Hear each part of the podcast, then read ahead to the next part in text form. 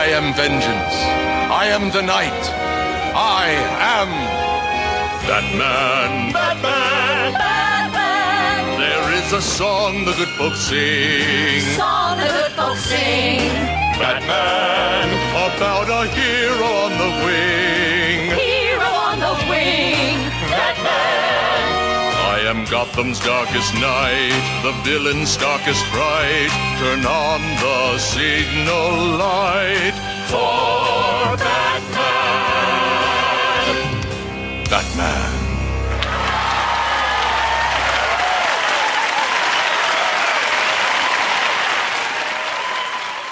Hey everybody, this is Timmy Time of the Batman Revolution podcast. This is episode number 91. This podcast is part of the Batman Universe Podcast Network. Did I get in time too? Oh yeah, way ahead of time. Oh, thank You're you, getting thank you. more smooth and smooth with every episode. You know why? Because I wrote it down. This time. well, you know it is on the show notes. yeah, well, I, I, I wrote it um, in a Word document or a, um, a note. Oh, okay. Yeah. Well, that's true because I just have the podcast network part. I don't have like our episode number and all the other stuff you say beforehand. So, but it was nice and smooth regardless. Okay, good, good. Because you know I don't want to get us kicked off of this uh, this website. That's the important thing. Yeah. Um, what was I gonna say? Oh yeah. So so are you uh, feeling better now, Tim? Is everything all good? I'm doing better, better mood than I was last week. But even though last week's podcast helped me get into a better mood, so Yeah, it must be me. yeah, it was all you did. Yeah, not not not anything else you did, Tim. It was Oh, me. yeah. Those, Um, that was a fun discussion though on the trading DC and Marvel characters. I know on Twitter, me, Corbin, and Mark were going Yeah. at it again, like offering trade. Like didn't realize how fun of a conversation that topic could be. and was it uh, Corbin that said, uh, um, you let go of Spider-Man too for for too little, or something? Yeah, I believe, I believe so. Can't remember what he said, but yeah, that was fun. No, we got a lot of mileage out of it, not just on the podcast, but just in normal like social media conversations. Yeah, yeah, you're right. So um, maybe we should do that like every like couple of months or something. we should do it every trade deadline. Yeah, every trade deadline. So, so what is that like? Uh, July thirty first? Yeah, like end of July. Yeah, yeah.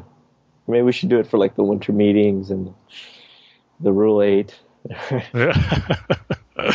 yeah, well, the Rule Five draft. yeah, yeah. Sorry, the Rule Five. Yeah. um, but yeah, um, this is episode number ninety-one. Uh, I'm Dane, and uh, we got Tim, and Tim like always shows up to these things. I don't know what his problem is. Yeah. He just shows up magically. I teleport to my podcast station no matter where I'm at. Yeah. And this is a special episode. You know why? Because we finally got to see Luke. Yes, we did. For well, at least we did while we could. Hopefully, we saved it. Well, I know I did, but people who couldn't Yeah. see it in time, or people who saw but didn't save it, they might be out of luck now. But man, ooh, that was awesome. Could Is have. it everything you ever wanted? It was what I was expecting. I wasn't expecting his Jedi robes to be like the lighter tone, but I expected it to look like that and like the Jedi robes and all that. Man, it just it was awesome. He's carry on the Obi Wan legacy. Yeah, that's what I was about to say. It looks like, um, or at least the robes do. They, they look like the robes that Obi Wan wore in the prequels. Yeah. Well, yeah, they did just like I said, just the tones a little lighter. It's not that Yeah. dark brown. The only thing I was hoping for that we could see his lightsaber, but the robes are covering it. Well, I mean, if you want to make assumptions, maybe you could say you saw it in the trailer. Well, I mean, well, that's Anakin's in his old lightsaber. I was talking, I meant his Return of the Jedi green lightsaber. Oh, oh, his green lightsaber. Dang it, Tim! You got to give me more information. Right. and you know, th- that picture was real because it's taken down everywhere. Like I said, like everyone got a cease and desist email from Lucasfilm saying like take it down. Did you guys get one? No, I never posted on the site. I just Oh, you didn't. uh, don't really post all the like leak stuff and spoiler stuff. Oh, you just, just talk about it uh, on the podcast. you just did it on the Twitter. yeah. Oh. But man, Well, anyway, so I, I mean- I was surprised it took this long for him to get leaked. Yeah, We're just four months away from the movie. it's because this is like the first time we've seen him Yeah. in full costume. So, four months before the movie comes out, finally get to see him. Yeah, well, not officially, but we saw him. I, I have a feeling they didn't want to show him until you see the movie. Yeah, I, heard the rumor was that they were they, they were gonna wait for uh, the what is that Disney thing called? What the D twenty three? Yeah, D twenty three. It's happening this weekend. Tomorrow is when they're talking about their Force Awakens panel, but Mm. I don't know because there's reports saying that Luke really isn't going to have that big a role in it, so maybe Yeah. they're not going to show him at all till you see the movie. So I don't think right now it's in their plans to show him, but I think they should. I mean, come on, these probably the character at least from the people I talk to and see on Twitter, he's the one everyone wants to see, like how what he's like post Return of the Jedi. So Yeah, but he's definitely not gonna be the main character. No, because, yeah. You know they're they're pumping like the the new characters like Rey and Finn and um, uh, Poe Dameron. exactly, yeah. And Han Solo out of the original three is going to be the the one who's going to have the biggest role in the movie. So that's why they're showing him. He's the only one with dialogue. Right, right. But yeah, finally, yeah. finally we get to see him. but uh, how about we move on to a different movie and we talk, or we do our Dark Knight Rises minute by minute commentary, Tim. yes, let's do it. It's minute by minute, and we're on minute forty-three out of two hours and forty-five minutes. Going to be big when we hit that under two hour mark. yeah, and then under an hour mark, Yeah, whatever that's going to be. way down the road though. Um, so we're like I said, we're on the 43rd minute, and we're going to the 44th minute, and um, so so just grab like your all, all of your media, your uh, your projector or your HD DVD or your um, what else, then? Laser disc, Laser disc. Beta yeah, I forgot about that. all that good stuff. Beta tape, VHS tape. Um, is that all the dead media? These are the ones I'm aware of. Who knows what other weird devices they try to put out there that didn't take on? Yeah, yeah. I'm just wondering, like, what was the one that didn't really take off? All the ones we just mentioned. yeah, besides that. I mean, there's got to be one. yeah, I'm sure there is. Yeah. Anyway, um, j- just grab your media and just cue it to the 43rd minute, and I'm going to give the countdown. So, Tim, are you ready? Let's do it. All right, three, two, one, hit play. There's a keyboard. A multicolored keyboard. Yeah. Well, at least we're almost upon action, an action sequence. Yes, we are almost there. Chase sequence, no less. Yeah. Where it magically gets darker out of nowhere. Yeah, I always like to think. I mean, you know, it's in that twilight period. They're waiting Yeah. there, and then you know sometimes the darkness can just sneak up on you and go, "Oh man, it's dark out already." Maybe it's winter. Yeah, exactly. Maybe it's darker earlier. Standard daylight savings. Now, did you think that construction worker was going to play a role later on when you saw him here? I didn't expect uh, expect Blake to kill him. Yeah, that I didn't expect, but I knew he was, going to come back somehow. Because why did they just put that in to say, where am I supposed to move it? These guys do nothing. No. And we're not going to get anywhere this episode. No, we're not. Just end on a shot with Bane pacing. Yep. but yeah, so we're we're slowly moving towards our first sighting of Batman. Slowly but surely. Uh, but now we can move on to our featured topic. So Tim, why don't you tell the good people at home our featured topic for this episode? Yeah, so before we get into our featured topic, though, we do have Josh joining us on this episode. Welcome, Josh. Ahoy, hoy. oh, he's doing the old Mr. Burns ahoy hoy, huh? At least that's what I remember that term. Yeah, that's pretty much it. okay, cool. yeah, so this episode's featured topic is actually one I've been wanting to do for a while, but I just don't know why it took me 91 episodes to finally get it on there. But we're going to be talking about our favorite pieces of Batman music over the years, and it's going to be from anything the movies, animated shows, TV shows, the games, anything that had Batman music. We're going to see which one's our favorite, and it'll be interesting to see who picks what if we have the same one. So I kind of have like a top five. I don't know if you guys have a specific number of which favorite songs you choose, but I'm just going to go ahead and start off. And it's not in my top five, but I'm going to give it an honorable mention the Batman 1966 theme. I mean, that's probably the first piece of Batman music I ever heard. Is that the only thing from that heard- show that you like? Yeah. At the time.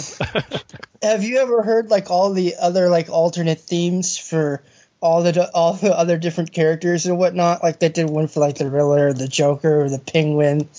Like it's just it's ridiculous. yeah, if I have, I don't remember them. well, it's just like the same type of music, you know, like that swinging '60s music, Uh-huh. but it's just like yell out the names of the other characters. oh, okay. I remember the Batgirl intro. That one I do remember. yeah. But yeah, I don't, I don't think they ever used it on the on the series. It was just something that like I ran into when I was looking for ringtones one time. Oh, okay. But yeah, when once you hear that song, it just it's impossible not to have it stuck in your head and just have it stay with you pretty much, especially if you're a Batman fan for the rest of your life. I mean, it's impossible as well. I got to give it some props. I mean, it's it's a cool song, but from, from first one I'm gonna pick, my number fifth choice is gonna be from The Dark Knight, and it's actually not gonna be like one of the main themes, like the Batman theme, the Joker theme. It's actually gonna be Agent of Chaos from the Dark Knight soundtrack. That's the name of the track. And this is what plays when Batman and Gordon are looking for Dent and Rachel. And it's actually played in Batman Begins too when the Wayne Manor is on fire and Alfred is trying to get Bruce out out to the Batcave. But it's just I just love the build up to that. I mean, what plays when you hear Dent and Rachel kind of talk to each other through the intercom? It's like the slow build. It's like a Right. Mhm. It just fits that mood perfectly. And then when uh, it gets like the chase that Gordon and Batman are on, like it's really gets going, and then Joker makes his escape, and then it goes into that like loud like chorus of like dun dun dun. dun. It's like I just love the build up. Oh yeah, yeah, yeah, yeah. It fits the mood perfectly. like the emotional effect that you're feeling for Rachel and Harvey Dent as they're captured, and then as like it's really the the drama and the energy is getting risen and risen as you feel the tension of they're going to make it and save one of them. So that's probably the track that sticks out the most for me from the Dark Knight trilogy, despite it having some great themes like uh, the Joker's and Batman's and then Bane's or the Rise theme from Dark Knight Rises. So, but that one has always stood out for me and it's been one of my favorites. So that's the first one I'm going to go with. So how about you, Josh? Um, well, the one that I always go back to, which it, it makes me laugh when I see it, but I just love the sound of it, is the opening theme from Batman: The Mask of the Phantasm, Mm, okay. and uh, it's just the the operatic singers, Yeah. like just lend itself to making that even more epic. The the uh, alternate bat theme, you know, the dun dun dun dun. Like it's, it's it just makes it so huge, but then you find out what they're actually singing, and it just turns out it's the last names of all the people in the in the credits. It works though. yeah, I remember seeing that and just going, okay, like I know I'm in a Batman the Animated Series movie. This is different from the TV show because it never had music like this. I Right. thought that was cool when I first saw it. But uh, how about you, Dane? What's one of your favorites? Um, I'm not really gonna go with like a specific song. I'm gonna go with a soundtrack, into like taking like all the songs and looking at it that way. Mm, So I'm gonna go with the Dark Knight Rises soundtrack. That's my favorite out of like. It's the one I keep going back to. I don't know why. Maybe it's because it's like. I don't know. It, it, it just sounds more thrilling than the, the, the other ones. Because, Yeah. like you said, like that, that song that you mentioned, "Agent of Chaos," it kind of it, so- it starts off soft, right? yeah. and then it kind of builds and builds and builds. But like, Rise's soundtrack is just like in your face, and Bane ha- has to have like the coolest theme song. Yeah. Out of all the character themes, at least for the villains, that one's is my Yeah. favorite. I have to say. Dude, did you guys actually uh, participate in the thing that Hans Zimmer sent out when he wanted like millions of people to record right. the the uh, uh, I can't remember the words, but Yeah. you, know what I'm talking about. Yeah, it's like the Deshi Deshi. yeah. Yeah, yeah. I, I didn't, but I remember it being like that's a cool thing to do. For Yeah. fans. I mean, he doesn't have to do that, but and Well, I just I just remember it came out and I'm like that doesn't sound like millions of people. I'm sure he got millions of uh, submissions, but it couldn't right. Yep. So, out out of everything, Dane, Dark Knight Rises is your favorite soundtrack. Yeah, probably because See, I don't even know if I can rank like for favorite soundtracks. Like that's why I'm going by like favorite pieces of music because favorite song. yeah, it'd be hard. but I will say one of my favorite soundtracks, which I think kind of gets overlooked, is the Batman Beyond soundtrack. I, just, I mean, I'm a rock guy, so I love rock music, and I just love how that got incorporated into that series since it's being in the future and all that. So when I found out they're actually releasing a CD of that soundtrack, I got super excited. Just couldn't wait to get it. So I did get it, and then probably my end up being my favorite track on that CD. I believe it's called Batman's First Fight, which is um, the song that plays when Bat or Terry as Batman first infiltrates Powers' warehouse and he's fighting against his guards that were kind of inspired by stormtroopers. but I just love Of the course, guitar Tim. Of course. parts. I mean, I think Bruce Sims even said that, so I'm just not pulling it out of the air. Star Wars reference. Yeah, and also the um, the Red Hood soundtrack is pretty good. I, know what? I don't know if anybody else bought that besides me, but no, I hear a lot of people like that, but I, yeah. I don't want to. I can't. I can't actually remember it right now. I'd have Yeah, to, I'd have to why am I the back only? Why am I the only one? That's the thing, though. I, I don't think you are, but for me, and I don't want to knock the composers for the DC animated movies, but a lot of their soundtracks never really stick out for me. Uh, I, Judge Hood does have some good ones. I know back when on the Gotham Knights Alon podcast, that was like the opening theme song for a lot of Yeah, yeah. That's where I maybe heard a lot of that theme. But for some reason, most of those soundtracks just never really stood out to me as some of the better like Batman soundtracks. But I know you're not alone, Dan, because I see a lot of people like it on like different forums and on Twitters and stuff. So, okay, good. but yeah, so I guess for me on my number third choice, I gotta go to the gaming world, and I'm not gonna go Arkham Knight or any of the Arkham games. I'm going old school, Streets of Gotham, Batman for the NES game. and I talked. Yeah, you really like that game, don't you? I love the music more than the game actually. Mm. Yeah. That I mean, right when I first heard that song, it's like, oh, that's so awesome. It's become one of my favorite pieces of Batman music ever. I mean, I've used it as the intro for the show on an, an episode where we talked about gaming and all that stuff. But man, I just can't get enough of the, the NES 8-bit MIDI version track of it. It's the rock remix of it. There's a great rock version of it by I think the band called The Advantage that is really cool. But like pretty much no matter what the version is, I just love it so much. I think I might be like the only. Now you said you might be the only one for the Red Hood. I think I might be the only one for that Batman game soundtrack. It's just so good. I think you are. You're like the only only person that likes that or rem- remembers it. Do you I guys? mean, I was, I was gonna say, do you guys know what I'm talking about though? Is that the first animated series game? No, this is based off the '89 movie. Oh, you're talking about the old Nintendo, Yep. the original Batman game. I, I remember the the theme to that, like when it came on, it was like da da da da da da. But that's not the one. It's like the very first level. So if you haven't checked it out, just type it on YouTube, like Batman NES Streets of Gotham, and you'll either hear the music or you'll see someone play the level, but then you'll hear the music in the background. It's just so good, though. yeah, I, I remember it because like I played that level so many times. yeah, it's a hard game, man. yeah, once once you get into the uh, once you get into Axis Chemicals, man, it just turns into a different game. Oh, totally. I've I've never beaten that game. Made it to the last level, still haven't beaten it. Well, it's it's such a it's such a bummer. Like in all those games, the the Sega version and the the SC uh, the I'm sorry, the NES version. It's so easy to beat the boss Yeah. once you finally get there. yeah, just getting there is a problem. Yeah. Uh, so- how about you, Josh? Any other ones you want to mention? um. Well, the uh, one that I always go back to as well is on the Prince soundtrack for Batman. It's uh, it's the slow dance kind of song that you that you hear in the credits after the the main Batman theme. I don't know if I ever made it that far in the credits. I can't remember exactly what it's called. You, you might have to to uh, Wikipedia it, but it uses the da da da da like it uses that that theme over it, Mm, okay. and uh, it's just a, it's a good slow jam, man, for the ladies. Does Prince sing on it, or is it, did he just yes, for does. Okay. He does.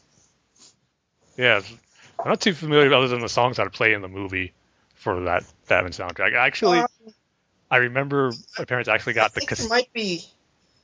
I think there might have been like a line of it in the song, but it didn't have Prince on it. Okay. Uh, I was saying I remember my parents actually went to I don't know if you guys remember a store called Music Plus, maybe just a local record store, but they got the audio cassette of Prince's Batman soundtrack. But then I mainly just wanted it because it was Batman, it had the bat symbol on the cover. But like once they started listening to the lyrics, like, hey, you shouldn't be listening to this. they had to take it I was- back. when I was uh, young, my aunt had this uh, single for uh, one of the songs, and then on the, the B side was Bat Dance. Mm. So I think that was the only one I was allowed to listen to. That's the video. That's the only reason I wanted to s- watch it. It's funny that you mentioned that um, that Prince soundtrack because that's actually how I found the Batman universe. Oh, really? Because, uh, yeah, well, I was gonna go and buy the um, buy the soundtrack, and I I just typed in Batman into iTunes and I found it. Instead of listening to a Prince soundtrack, I'm gonna listen to a podcast about that. Yeah. Well, I didn't know what podcasts were at that time, Yeah, so I was like, "What is this?" And I was like, "Oh, it's like a 45 minutes long, like, what, and it's free." Or did you say, "Man, this is a real boring song"? Where's the music? this is terrible and it's boring. it doesn't have a beat, and I can't dance to it. But uh, uh, do you want to mention any other ones, Dane, before I give my top two?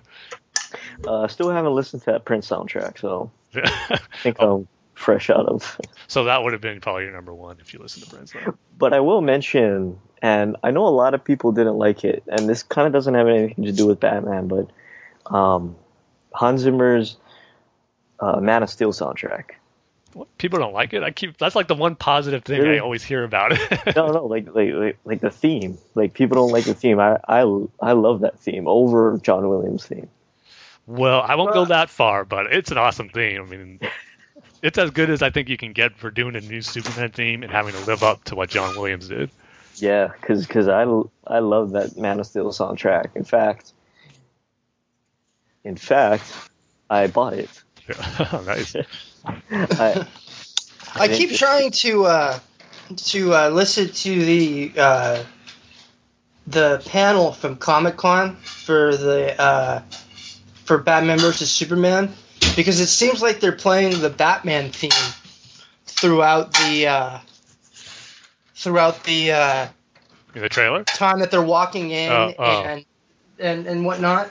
And the the reason I say that is because it sounds like the what's the dude's name that not it's not Hans Zimmer, but he he he lent out the the work for the Batman part, so he didn't cheat on the Dark Knight Rises and whatnot with himself apparently. That's Um, right. I don't remember his name though. But it, like you can tell that it's the Batman part because it uses little notes here and there that we all know and remember. Yeah, I'm really interested to hearing what the new Batman theme is going to be. Maybe if it is that, or if it's going to be something new. But hopefully, it's something that goes good with the Man of Steel theme that you're talking about, Dane. Swear, because I always Uh, thought, from what I heard, it does. I, th- I think it does. Anyway. cause I always thought uh, Hans Zimmer's Batman theme for the Dark Knight trilogy goes good for it too. Because I always still think Man of Steel can fit in the Dark Knight trilogy universe, even though it's not. But yeah, and and if I remember correctly, it, people didn't like the new Batman theme, right? Either. I'm sh- you know what, I don't remember back when it first came out if that was a complaint or not. Maybe it was, but that's kind of the same thing for me, where it doesn't top Danny Elfman's theme, but it's I don't think it's as good as Superman's Man of Steel, but I mean it's it's good enough. It's I still love it when it comes on. I mean I think of Batman as when I hear it, so did its What I remember from Batman Begins specifically about that is it didn't sound like a theme at all, Mm-hmm. and it was because Hans Zimmer in Batman Begins was like, he's not even Batman yet. You know, it, it, the, the theme didn't really kick in until, like you said earlier, like when the house was burning down and whatnot, and then it didn't really, really kick in until the uh, the credits. So. Like if you go back and you watch Batman Begins, you'll you'll see that for sure. Mhm. And um, I mean, I was hoping that they would just use the same theme. Like everybody was hoping that they would have used the Elfman theme for Batman Begins back then too, and they didn't. So Which in the end, I think it's the best, the better move. I mean, you, you yeah, you watch you watch it with the Elfman theme, and it just does not fit the tone of the movie at all. yeah. but um, I was just gonna say regarding Batman's theme from the Dark Knight trilogy. I mean, probably one of my favorite moments is of that theme plays is when he's climbing out of the the, the prison in Dark Knight Rises, and he's gonna make that jump, and he does, and that music just plays like very triumphantly, and the bats fly out. God hates. So that's like one of the best uses of that music. That's like what I think of now when I hear that piece of music come on. I think of that scene. For Well- sure. Yeah. So I'll go to give my top two choices, my favorite pieces of Batman music. And of course, I can't have a list without something from the animated series. I mean, come on, it's me. but the question is, what will I pick as my favorite Batman the animated series theme? Because, man, there's a lot of great ones to choose from. I mean, I believe I gushed about the animated series soundtrack enough whenever we talk about it. So many great character themes, so many great pieces of music that fits the seriousness of certain scenes emotionally with the action. Just so so good. But if I had to pick one, this one just sticks out to me the first time I heard it, and it always it always has. It's going to be Clayface's theme. It's just something about it that fits the perfect perfectly fits the character as a theme that's tragic.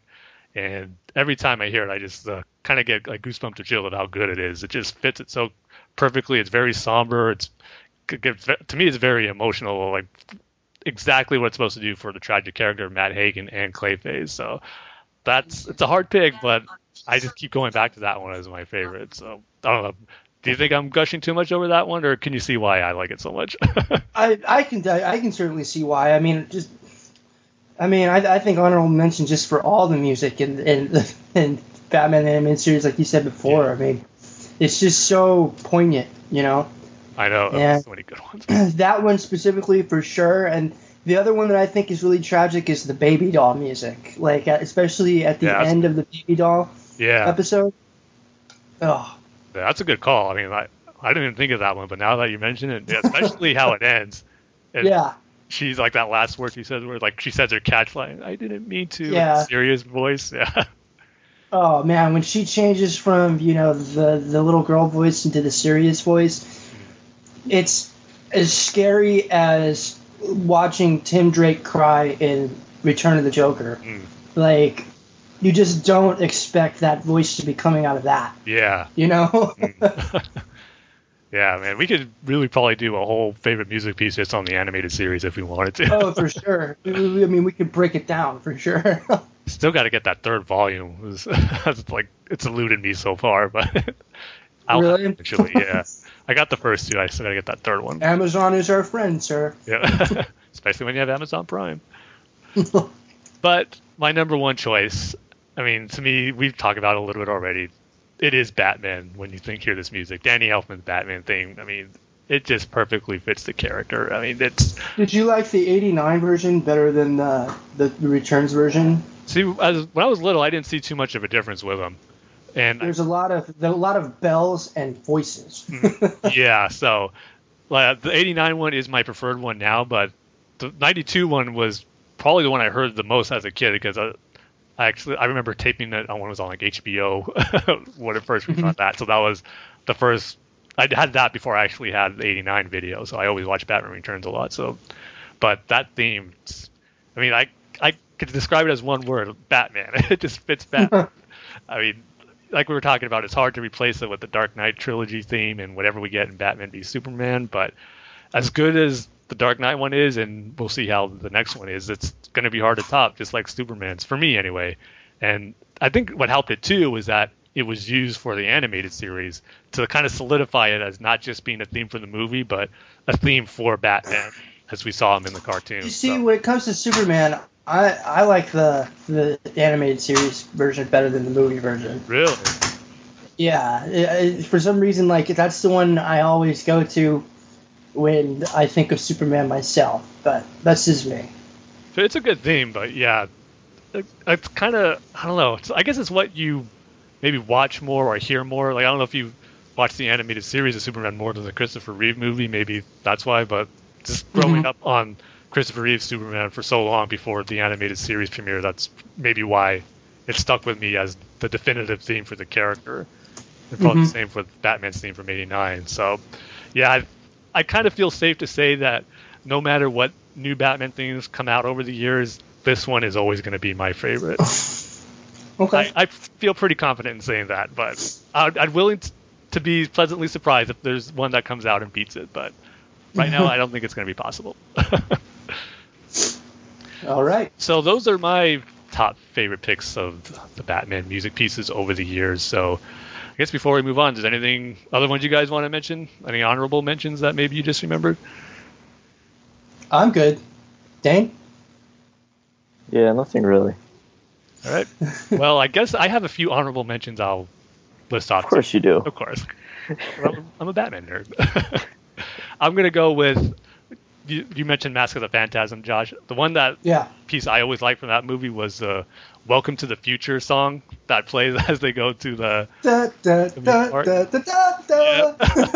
I just love that thing. It's so catchy. It just fits the art style and like the time. I mean, Batman the animated series is kind of like a timeless setting where you don't know exactly what era it's in, but to Right. me it has that old school feel that they're going for that they're in the series too. So I think that piece of music fits that.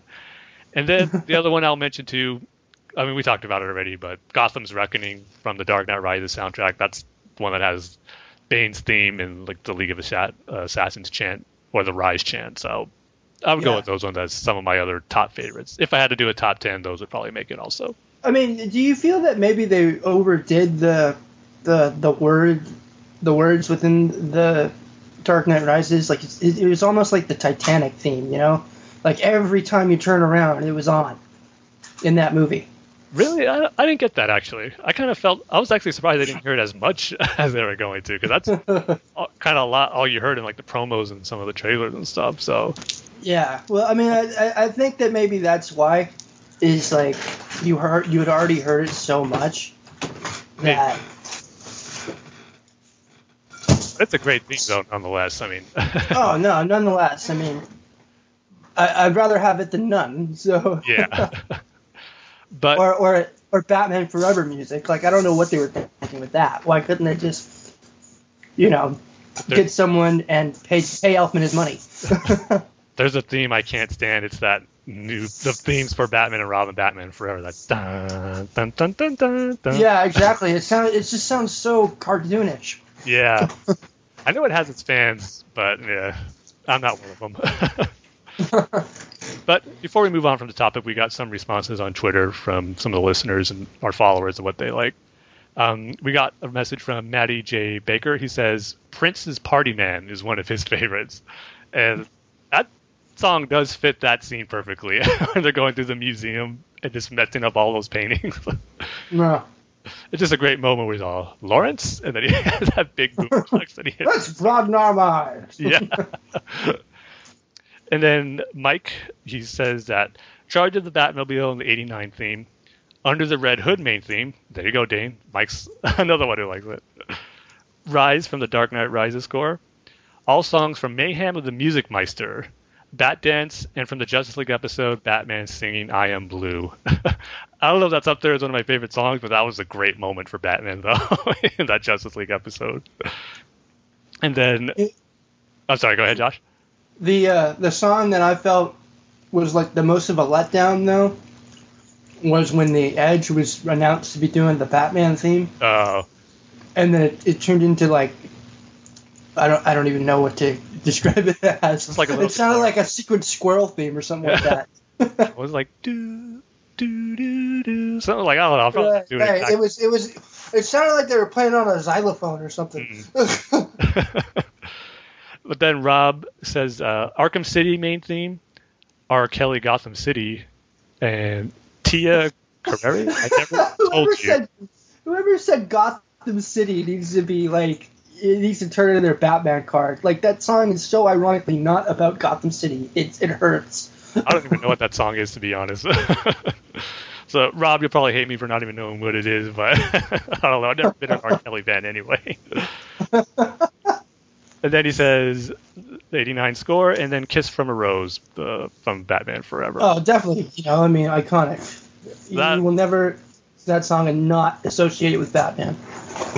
that's got to be like video for Seal to shoot. You just standing in front of the bat symbol. That this looks really cool.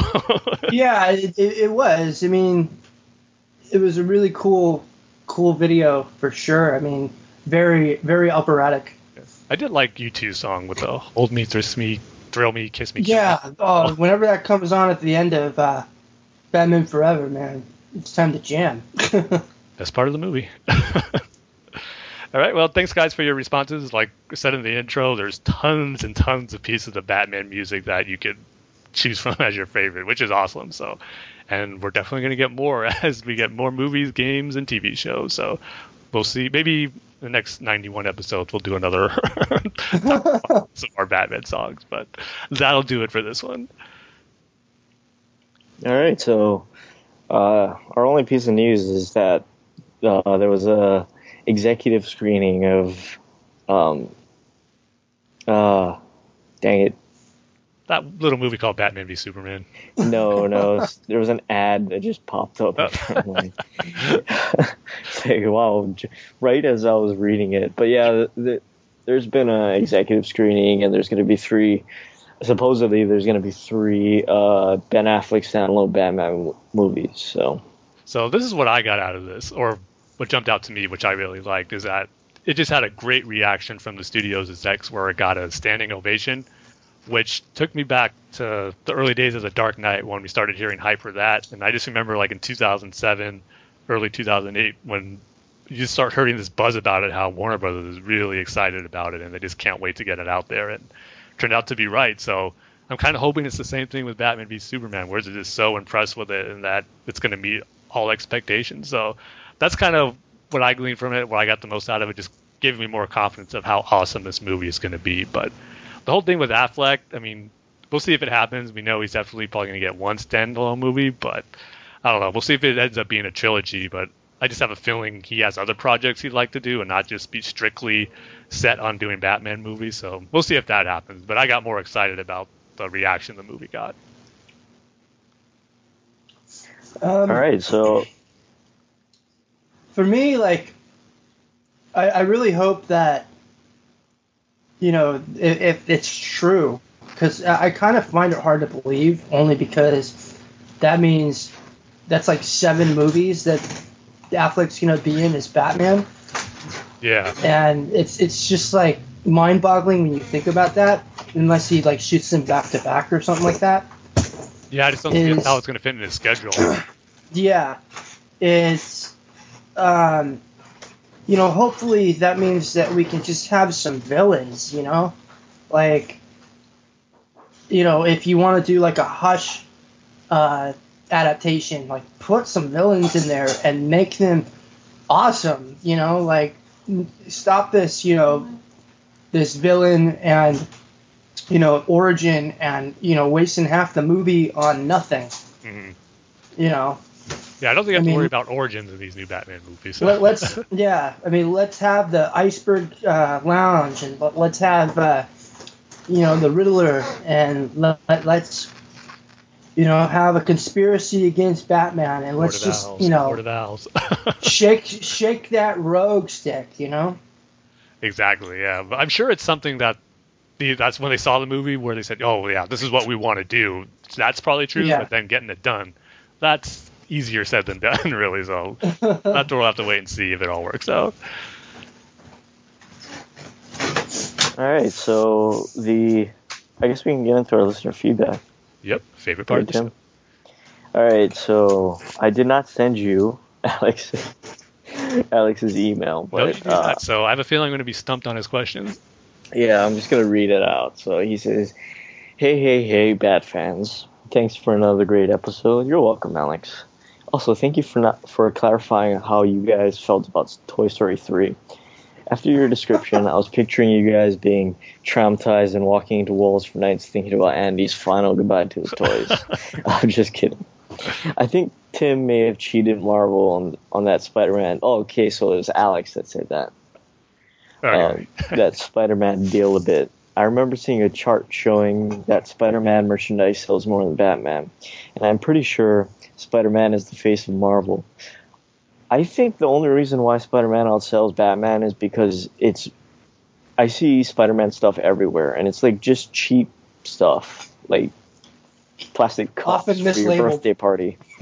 yeah, yeah, it's just like I don't know. I just see it everywhere, Yeah. uh, and I, you don't really see that much Batman like birthday cups or Batman, uh, you know, cakes or whatever. Napkins, stuff like that. yeah, napkins or whatever. But um, he says, I don't think giving up any member of the Justice League other than Batman and Superman would do.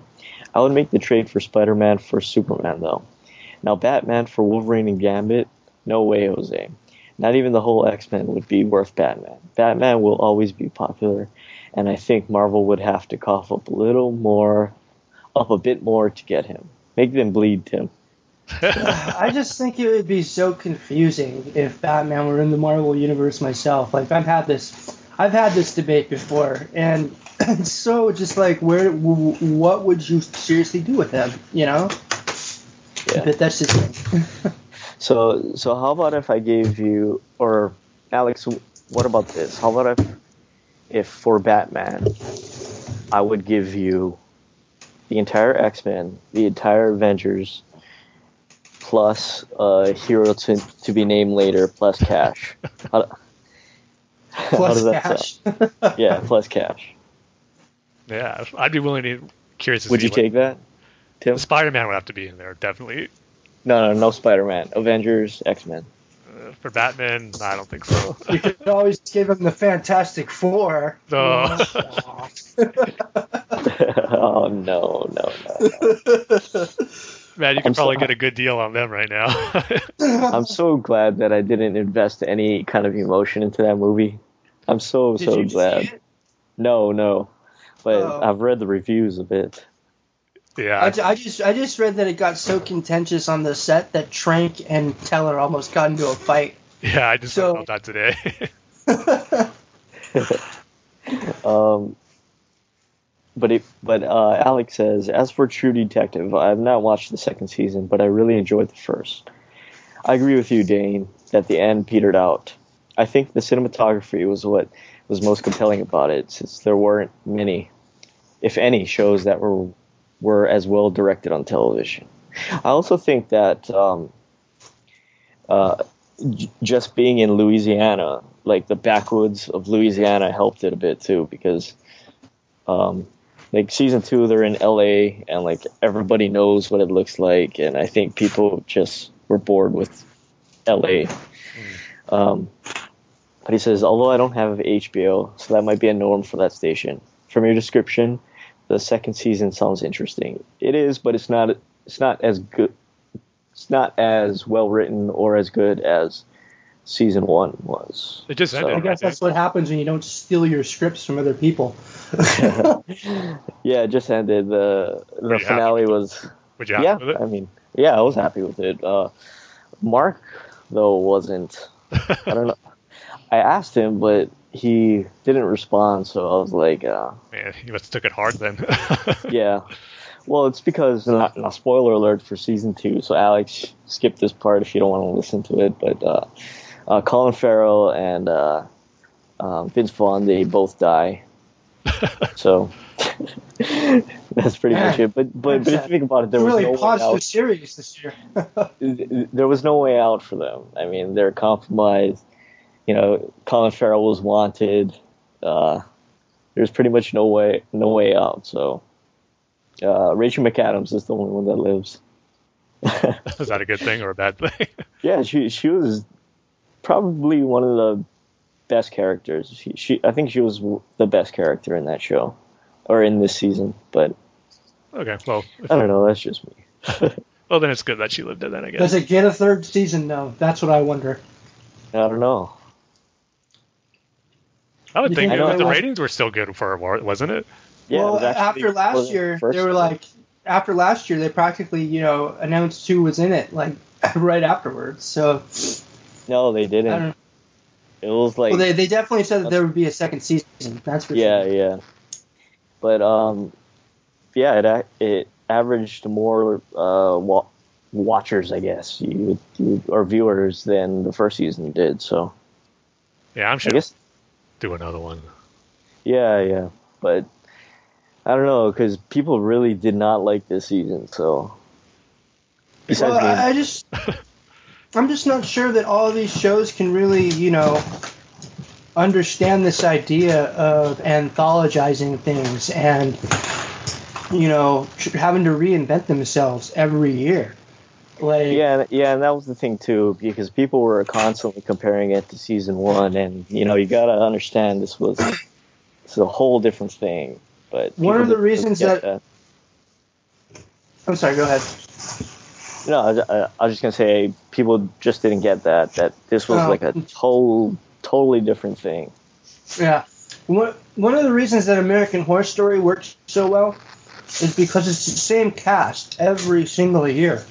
Yeah, You know, I didn't like last year's at all. The freak show thing, like, just was annoying to me. But then again, I don't like circuses, so, um, you know, like Fargo's doing it. Uh, you know, obviously American Horror Story's doing it again with Hotel or something like that. True Detective did it this year. Uh, I'm sure there's other shows out there that are trying to do the whole. We're going to reinvent every year. And I think Fargo is going to be good because it it it it's not changing the landscape completely. It's just going back in time in that story to where, I mean, True Detective was a completely different world, you know. So, yeah, just something to think about. yeah. And plus too, I mean, there there was more characters, more main characters, and the story was really, really complicated this season. I I had trouble with like keeping up with it. I mean, it was like rail rail systems and like land deals and holding companies and all kinds of So crap. you're, like you're that. saying it was a Lex Luthor plot? Uh, no, I, I'm saying it was like uh, uh, Phantom Menace with the trade routes. Like you, you would really have to like, you would really have to without all invest the, some time. without, with without all the uh, the racism, right? Yeah. Um, Hey, but- all that political stuff in episode one came back in a big way to tie in with the formation of the empire, so it wasn't Yeah. pointless.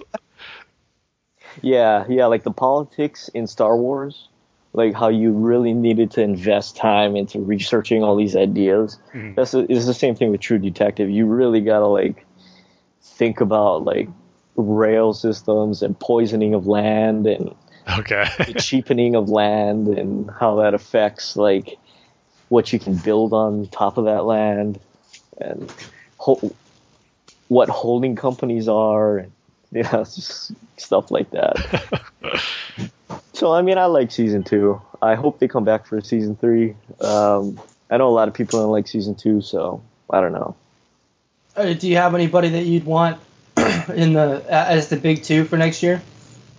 Um, not really. I mean, I I remember when Colin Farrell was Colin Farrell and uh, Vince Vaughn were announced.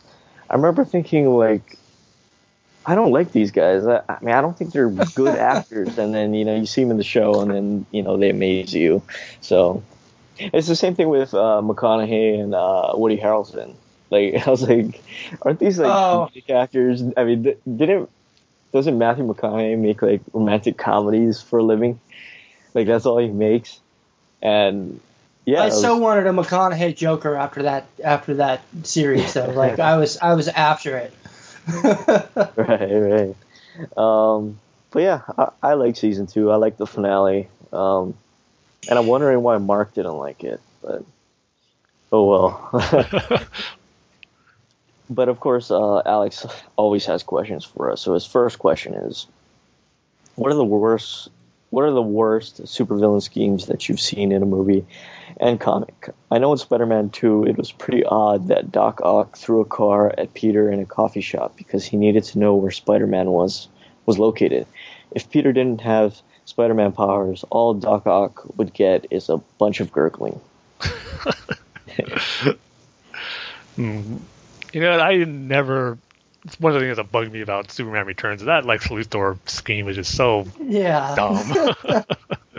Creating Uh. islands out of kryptonite, like really, that's what it is. That, that that's one that's always bugged Well, me. like I mean, if if Singer was gonna do something cool, like he should have made the Kryptonian architecture like actually make sense in a way that like yeah this is from the future not like yeah this is from a space rock He was gonna sell them for people to live there, right? Was, right was yeah like, like, yeah, he was live pointing there? around he was pointing around he's like there's my new condo Yeah. like who would buy land on there? He's how dreary it looks. live on rock. right Yeah, so But- that that's one I never liked.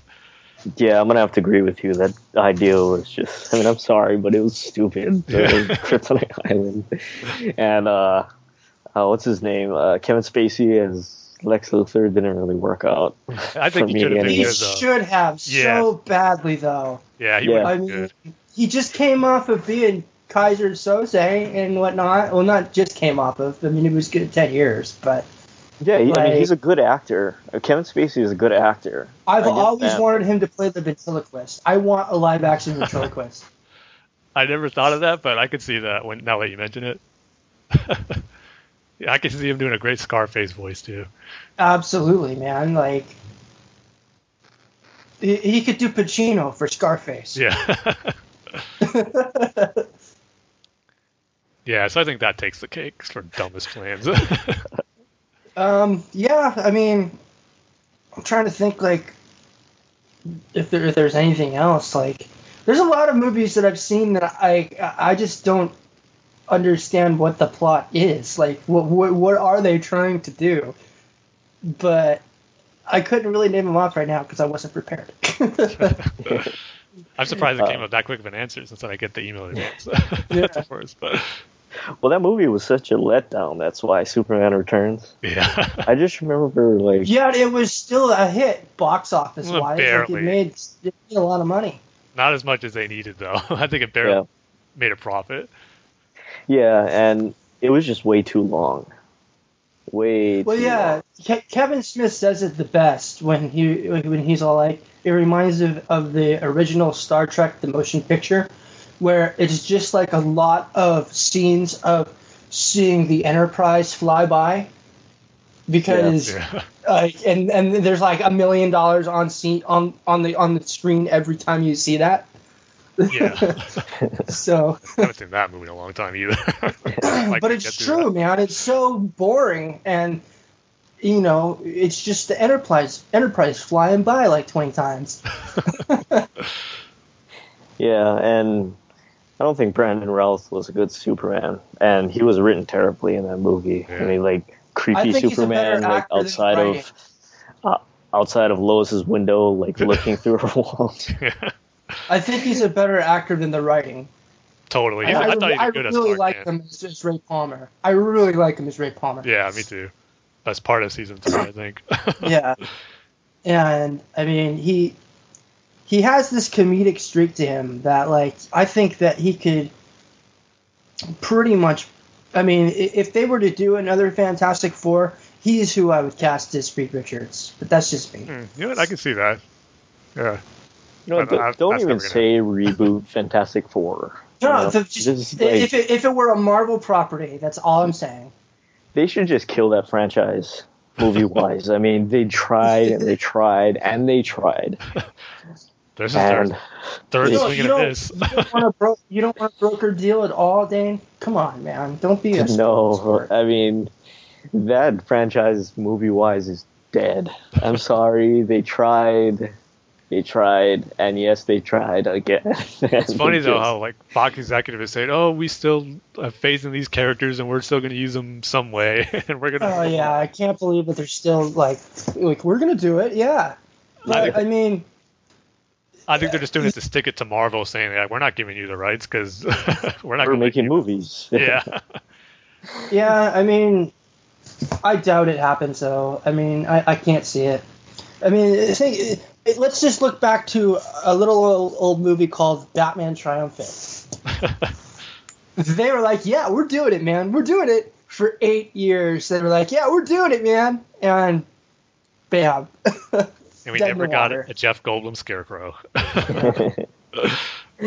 yeah, so they should just kill that movie franchise. I'm sorry, or at least give it back to Marvel. At the Yeah. very, very, very least. I think they have like seven years to get one in production, otherwise it goes back to Marvel. So 2022 is the is the date. we'll see if they get one rolling in 2021 or something. So, so is Fantastic Four considered a bomb? oh yeah, dude. Oh, dude, it's the worst movie ever in the history of films. If you go by it on Rotten Tomatoes, it has worse than what was the what was the film that had that Batman had Robin. I know it's worse. well no there was uh it, it has the lowest uh Metacritic and Tomatometer score ever yeah. at like nine percent, and there's a movie that had like thirteen percent, and I can't remember what it was. And even just financially too, it only made 24 million its opening weekend for like 150 million budget, not including Jeez. marketing stuff. Worldwide, I think it was only like thirty-two. Yeah, something low like that. This is yeah, it's a bomb all the way around. Um, I mean, they'll, they'll make their money back, but I don't know. they got a long mountain to climb to make that back. I'm curious to see how much it'll drop this weekend. What, Five million. It's on a top five. I five. doubt it'll even make five million. I think it was already down into like making hundreds of thousands of dollars a day. Jeez, man. Uh, I wonder how many screens are still showing it. There's so many out here in Seattle. Like, there's 20 showings at at the downtown uh, theater here, Oh, jeez. it's Yeah, making all that day. little. and they're like, man. Uh, what was the movie that me and my girlfriend saw a few weeks ago? We saw The Gift. Did you guys uh, hear about that movie? It had uh, it has Jason Bateman in it and uh, people I Uncle can't remember. Owen. Uncle Owen's in it. the- oh, uh, Joel Uh, Edgerton. Joel Edgerton. yeah. Yeah. Mm, okay. it, it was good. I mean, it wasn't like, oh my god, but like it was good. But they're all like, man, we only put like two showings of this, and we took Fantastic Four. Shit. So I, I don't know. I kind of putting the pieces together where you hear the bad uh, reports from the set with contentions with the cast and the director. It's like ah, I'm starting to wonder now know why sense. he's not doing Star Wars anymore. yeah. yeah, yeah. it all makes. I, I mean, I, I think it's going to be a while before he gets a, a top job in Yeah. Hollywood. Period. Like, he might get an uh, uh, an EP or maybe a, a producer job or something because Chronicles still was a milestone. Mhm. But there's no way he's ever going back in the in the uh, in the captain's chair. Yeah, and he even said so. He's gonna want to if he is gonna direct, do smaller stuff that he like wants to do. That's Uh-huh. his own ideas, not none of these big tentpole films or anything. So, Right. So who is he fighting with? uh, Everyone. I think the report that came out today was for Miles Teller. I think they said they almost got him like a shoving match or something like that. Jeez. Yeah, yeah. Um, apparently, like they got nose to nose, both of them trying to uh, get the other to throw the first punch. Jeez. I don't think there's gonna be many like behind the scene documentaries on the Blu-ray when that comes out. I hope. I, I you- there's this podcast called "How Did It Get Made." It's all about movies that are just ridiculous, and they talk about like what's in them and like they talk about what went in to get it, how how it was made, and Uh-huh. who made the decisions and not. I can't wait for the episode on this film. Jeez, man. Fantastic Four. Like I said, they should just kill it. Making a movie for the wrong reasons. I think it was foreshadowing when they put a square around the four. the that sealed its fate. The trailer looked all right though. I mean, it didn't No. make me like I, I gotta see this movie at twelve o'clock uh, whenever it comes out. It know? was just so dour though. Like everybody was like just upset in it. Like uh, I don't know. I, I mean, you're talking to someone who didn't exactly hate the first Fantastic Four films back in 2005 and 2007 or whenever it was. I mean, my, my, my I I know the guy who was the actual body stand-in for the Silver Surfer. His name is Doug Jones. He's a good guy, and um, I mean, sure, Galactus was a cloud.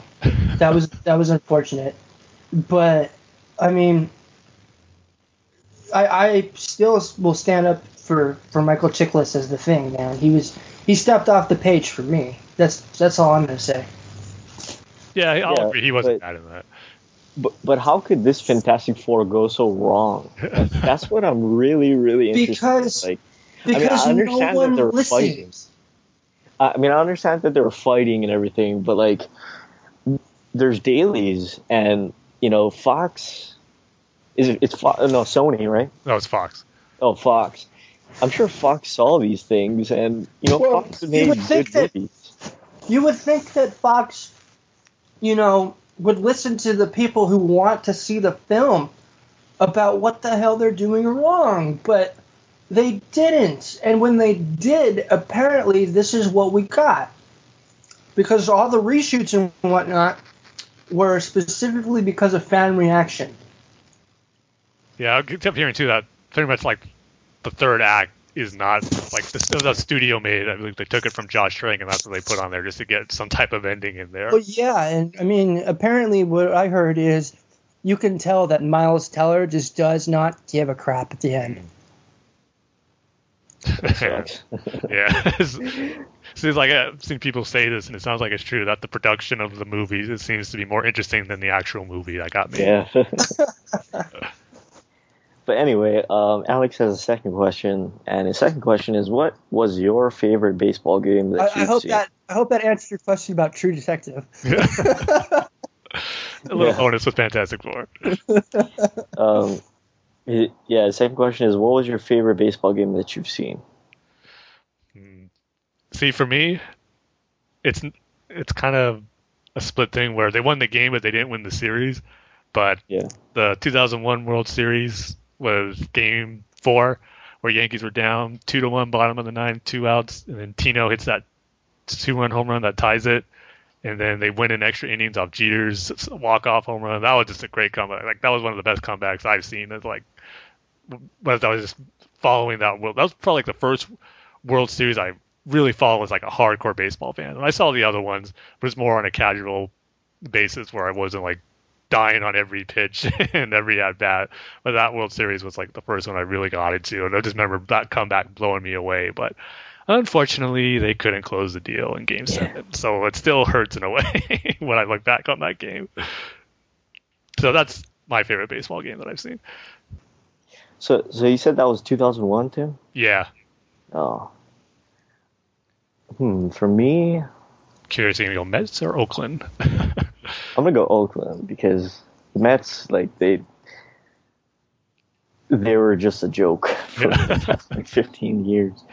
Um, it's gonna have to, it's gonna have to be the was it 2012 or 2013? Um, it's 2013. Um, uh, ALDS game two, where uh, Vogt hit that that uh, walk off single. oh, okay.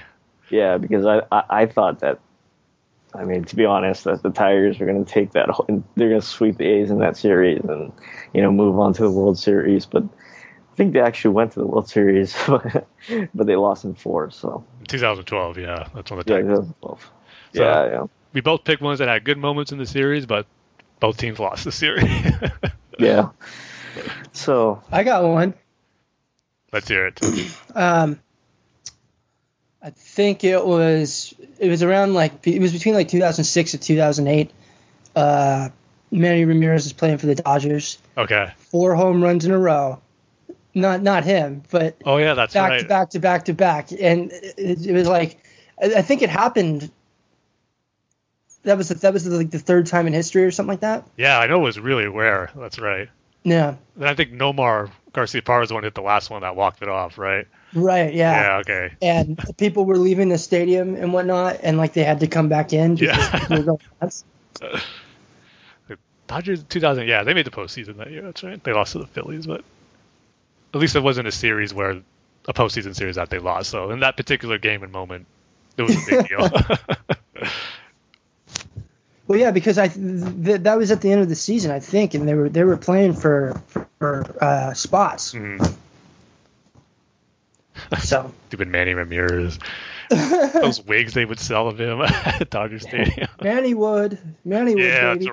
that's right. yeah, it's too bad he took steroids. Yeah, he's was one suspension away from being banned for life. yeah. Um, but yeah, th- thank you, Alex, uh, for your email. We always like reading them, right, Tim? As always. as always, and we love you. And just remember that the Timothy love you. Um, but now we can move on to uh, Mark, Marine Mark. Um, he says, uh, "Hey Tim and Dane, once again, what a fun podcast, and I really enjoyed the show. The concept of trading DC and Marvel superheroes was a lot of fun. I gotta say no to Deathstroke being traded. I think DC could do a lot better at promoting Slade Wilson, and his Tony S. Daniel run has been a lot of fun. Really? That's surprising. I haven't read it, but yeah, I suggest you guys try it out. I was reading Deathstroke number four, and Batman appears, and it reminded me Daniel's date, reminded me of Daniel's days with Morrison. I thought when Daniel took over in Batman R.I.P. I think that's when he came in. He came in afterwards, though. Like yeah, battle, after Battle of Cowl and all that. That it was one of the better stories art wise, and I believe he wrote Battle for the Cowl, which was fantastic. Good. At least I'm not the only one that that that liked Battle for the Cowl because I know you you didn't like it, Tim. Yeah, it was like I didn't Battle, it, but it was like eh, I just thought it was okay. Yeah. Um, yeah, there there was a lot of questionable writing during that time, which I'll, I'll wait until we get into our reviews. But uh, yeah, I mean, it wasn't terrible. I mean, I really liked the the Tim Drake stuff the best out of that.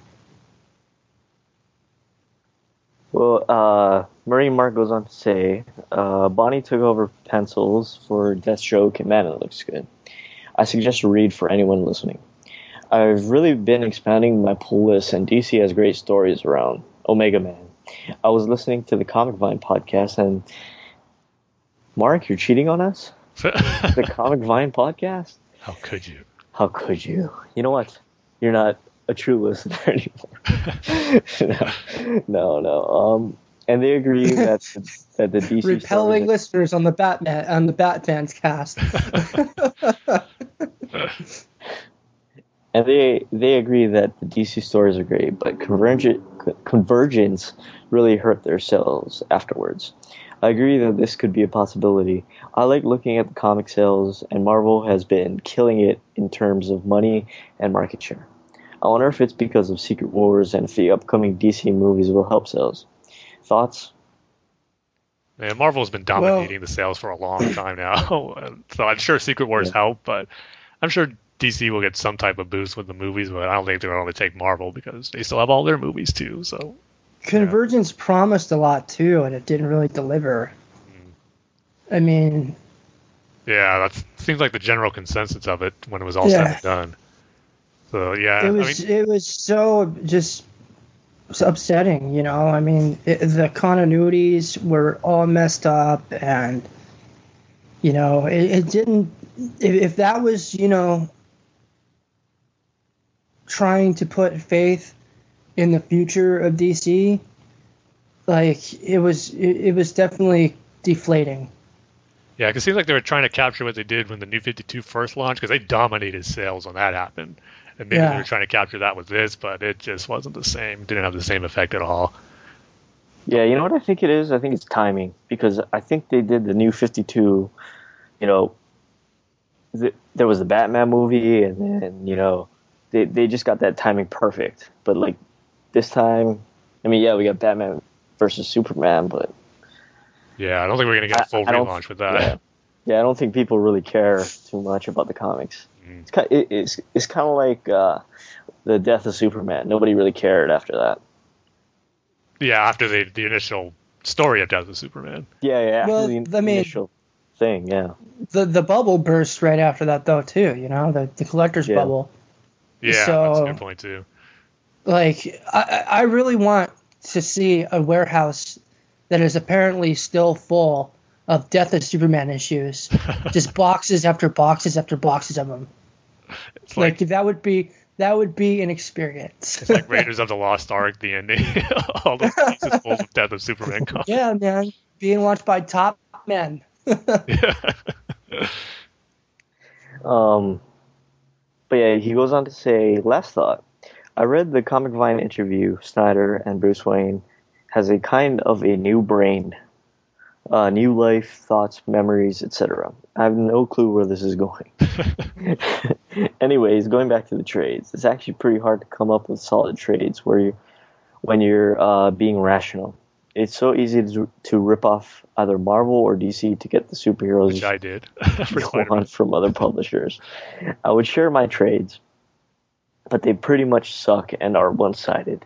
Anyways, on to uh, questions. I thought you had Who some good are- ones on Twitter, Mark. So I can't remember exactly which ones they were, but I remember you put a few ones on there. I don't know. I wouldn't bite, but they made me think. Um, who are your favorite artists working within DC right now? J.H. Williams. He's still working on DC stuff, right? Sandman. Is he? I don't know. Well, I see him. Po- I see him uh, post tweets Okay. about like drawing uh, Sandman. So yeah, I'm gonna say uh, J.H. Williams. I think he's still at DC. I'm gonna go with Jason Fabok. I mean, I love his style. What he's doing in Justice League, it's just awesome. Yeah. So- It's too bad his detective sucked. I mean, he didn't that wasn't it. his fault. Yeah, he didn't write him. yeah. he did. I guess he drew Emperor Penguin okay. How about you, Josh? You know, when it comes, like I said on our on our Twitter conversation the other day, I, I'm not really a big art stickler.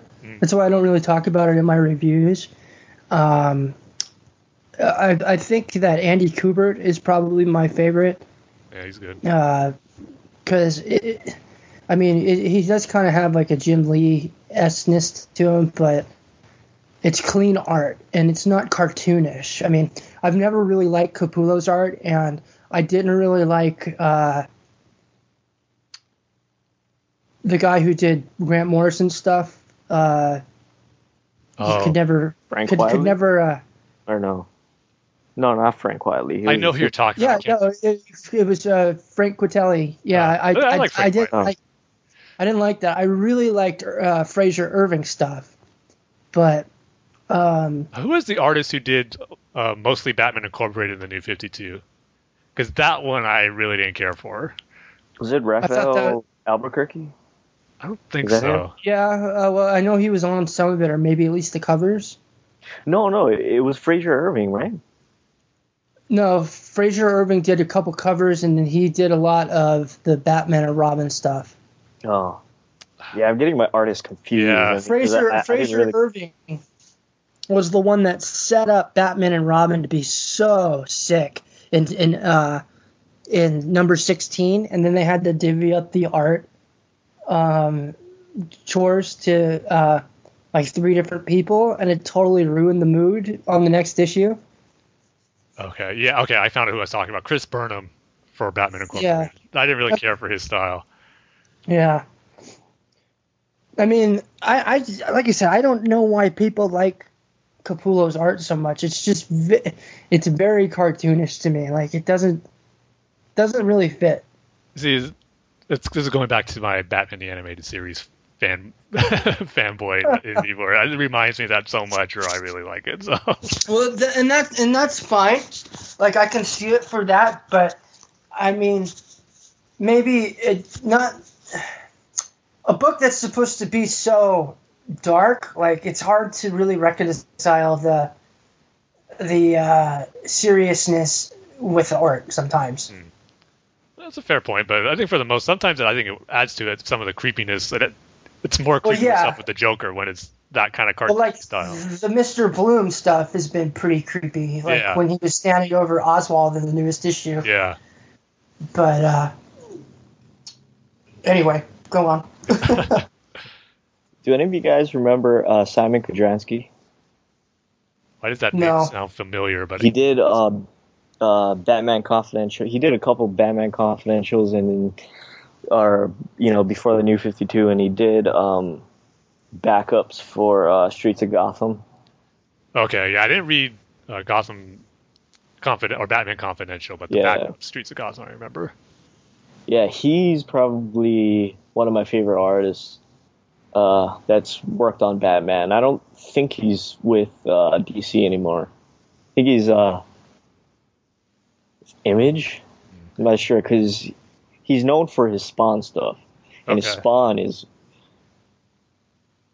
like amazing. Like just think the complete opposite of the Spawn movie, and you've got it. Always like Which is- Dustin Nguyen too. I don't know if he's still doing anything for DC or not, but remember Yeah, well, he's doing something with um, what's his name, Jeff Lemire. Uh, I don't think that's for DC though. I think the last stuff I read was his, he did some of the stuff for the Batman Beyond 2.0 stuff, which was awesome. Yeah, yeah, yeah. It's it's so sad that he got phased out. I know, yeah, he was awesome on Streets of Gotham and then on Batman Beyond. Yeah, I mean, it's really hard to recognize anybody at DC anymore right now. That's a good point. yeah. I wonder if it's if it's cash flow problems or if they're really trying to be a creator company. I think they're just trying to find that right look, and they're just not getting it with the artists that they currently employ. You think for the right Yeah. price too? Oh, yeah, yeah. To play into it. Yeah, that's too. That's why you don't see, you know, Tim Sale anymore, Yeah. or you know, whoever. um. But yeah, he, uh, Mark, Marine Mark's second question is: Which DC characters would you like to be explored more in either current comic and or in a new line? He's- I think I'm going to stick with the Bat family. It's time Tim Drake got a good story in the New I know. Give him Red Robin again. His yeah, own title. the real Red Robin. Yeah. Not the Red Robin who was actually Robin but was never Robin. And all that garbage. Um, Tim Drake needs his due. Yeah, and Dick's got to be Nightwing again. I'm sorry. I mean, I know people like uh, Grayson, but I'm sorry. He just Yeah. got. He just has to be Nightwing again. At least just come back to be part of the Bat family again as Yeah. a classic hero instead of the secret agent. Everyone's still thinking he's dead. Well, Yeah, it, it's- seemed like it's- Grayson was a. It's either going to be him or it's going to be uh, Steph Brown. She needs to come back to the Batman universe. I'm sorry. She but came back to the she- Batman universe. What are you talking about? Yeah, yeah, but she was terrible. She only had. Yeah, yeah, yeah. I'm with you, man. Uh, what was that comic called? It seems Uh, like Eternal. Grayson was a Grayson was a little bit of a swerve at the end there. It looked, it really seemed like they were going to kill him, and he was going to be a different character. Yeah, I like that whole. Oh, that issue was so bad. That last Nightwing one. It just sounded like everything was so last minute. Was that? yeah, yeah. So probably Steph Brown. She needs to be Batgirl again because uh, Gail Simone. I'm sorry, all you Gail Simone lovers out there that are listening to this, but she kind of almost killed that character. Babs. Um. Well, I mean, do you really like what they're doing with her now, though? I haven't really kept up with it, but I remember liking that first issue with that new creative team, though. So I mean, it's like a episode of, uh, uh, you know, iCarly or something now. you know, it's oh, so it's really it's really, you know, They're catering to the young female audience that they, for sure. that they want, Yeah, yeah, which is you cool. see- But Yeah, yeah, but you see, like Brian Q. Miller had the right balance. He had that serious adult theme, but then he explored all these little things, like you know, like this teenage stuff or the the college student stuff, and like her joking around with Damian when Damian, you know, was kind of an alien, you know. Mhm. Joking around with him, but also had the serious stuff with her mom and, you know, um, her villains. So I don't know. It's just like I don't know why they took Brian Q. Miller off their book. I don't know why they put Babs in there, um, and I don't know why they gave it to Gail Simone. I think we still don't know how, sh- like, what exactly went into her Started becoming walk- walking again, not being there alive. Yeah, that was kind of a mistake because she was such a great character as Oracle. I mean, I'm sorry, but yeah. Oh well, next reboot. I mean, Uh, do, do do you guys think that she's going to be in Batman v Superman, or do you think it's going to end up being Carrie Kelly? I always thought it was Carrie Kelly, but I'm hearing a lot of people say now it's, it's going to be Barbara. So, and Would you rather her be Batgirl, or would you rather her be Oracle? I mean, it seems like they're going Oracle because uh, Leto's been teasing out some Killing Joke stuff. the, yeah, that sh- picture of his shadow that looks like he's in the Joker Yeah, with the hat and everything. Yeah, I'm kind of hoping it's Oracle just so we can kind of have that history that she was Batgirl when Yeah, I mean, we- we, we need that old universe feel back, right? Yeah, I was kind of actually hoping for Carrie Kelly though too. I mean, I was I'd be fine either way, but I think it is going to be Barbara in the end. We'll see where they go with it. You know what? I just got reminded of something. This is totally off topic, but did you guys hear that news today about NBC developing? A Yeah, the sitcom work the set- workplace DC Yeah, thing. set in the DC universe. I was like, wow. It could be cool if it's like a Harvey Birdman type thing or something like that, you know? Yeah, see, I'm picturing it like it's going to be The Office or something, except they're in the DC universe and they're going to be talking about Batman, Superman, and all that stuff. You know what that reminds me of? That reminds me of like I remember seeing this comic. I didn't read it. I didn't uh, buy it, but um, there was a comic from Marvel that showed the cleanup crew, Okay. and like after like the X Men would fight, I don't know Magneto and blow up a bunch of buildings, they would come and clean it up, and it was just like a Wasn't Go that a series itself? yeah yeah yeah that that was a Yeah, series. they, someone had brought that up today when I, I talked to them about the the uh, the, the the story that we're talking about. Yeah, it, it almost reminds me of that. It's like something like totally random, but you would assume that there would be like a job for that or like Uh-huh. at least a story for that. So It's it's very like Star Wars Star Wars you know uh, contractor type stuff. That Yeah, Star it's for- Contract. or yeah, it's, it's kind of like if they did a show, a Star Wars show, not about you know Luke saving the galaxy or whatever, but about um like the the cantina workers at, you know, at Mos Eisley. You know, you- like just something completely random, but like you would think that there would be good stories because they go there every day and it's a regular job for them. yeah. So See, the thing with this DC show, though, it's just that they're working at an insurance company that has nothing to do with superheroes. They just live in the same universe as heroes. So, I don't know. I wonder I, I wonder if they got the idea from the Daredevil series because it kind of seemed like seems like that's kind of heavily tied into uh, like what happened in Avengers and whatnot. Yeah. Like they're like, yeah, we, we- every time that they knock a wall down, our dividends go sky high. Yeah, see, I don't even know if this is going to be tied to any universe. It might just be its own universe where it's not connected to any of the other TV shows or the movies or something. Well, I doubt I doubt it'll be connected to anything. Yeah. And if if it does have anybody in it, it'll probably be like Booster Gold or some someone ridiculous walking through the doors and like they'll they'll like say, "Oh my God, Wonder Woman's coming," and like it turns out to be a stripper or something like that. Maybe we'll see Dollman in the show. I was complaining about it last episode. It'll be used in this. Dollman. Yeah.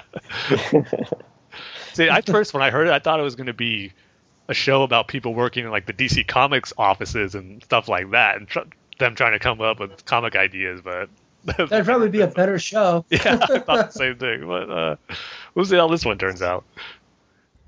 but kind of kind of um, in the same vein, can you can you imagine how much money you would make if you're a contractor in like Metropolis or Gotham or c- could you imagine the sheer amount of money that you would be making? Well, how do you think that Wayne Enterprises stays in business, dude? yeah. Especially if they're set in the same universe as Man of Steel, and they'd have a lot of stuff to rebuild. wow, it's like, pretty much during all No Man's Land, Metropolis.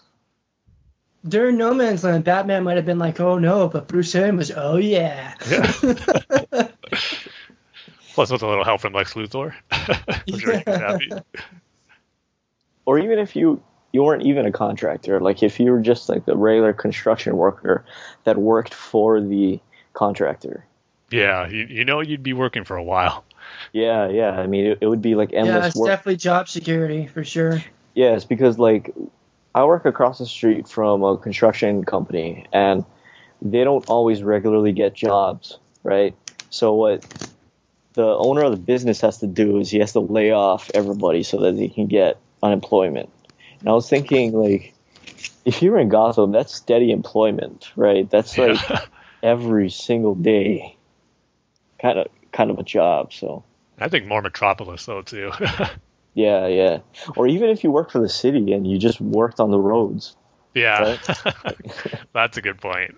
Those are getting messed up every night. uh, but anyway, yeah. Um, Mark closes out his uh, email by saying, "Love you guys and take it easy."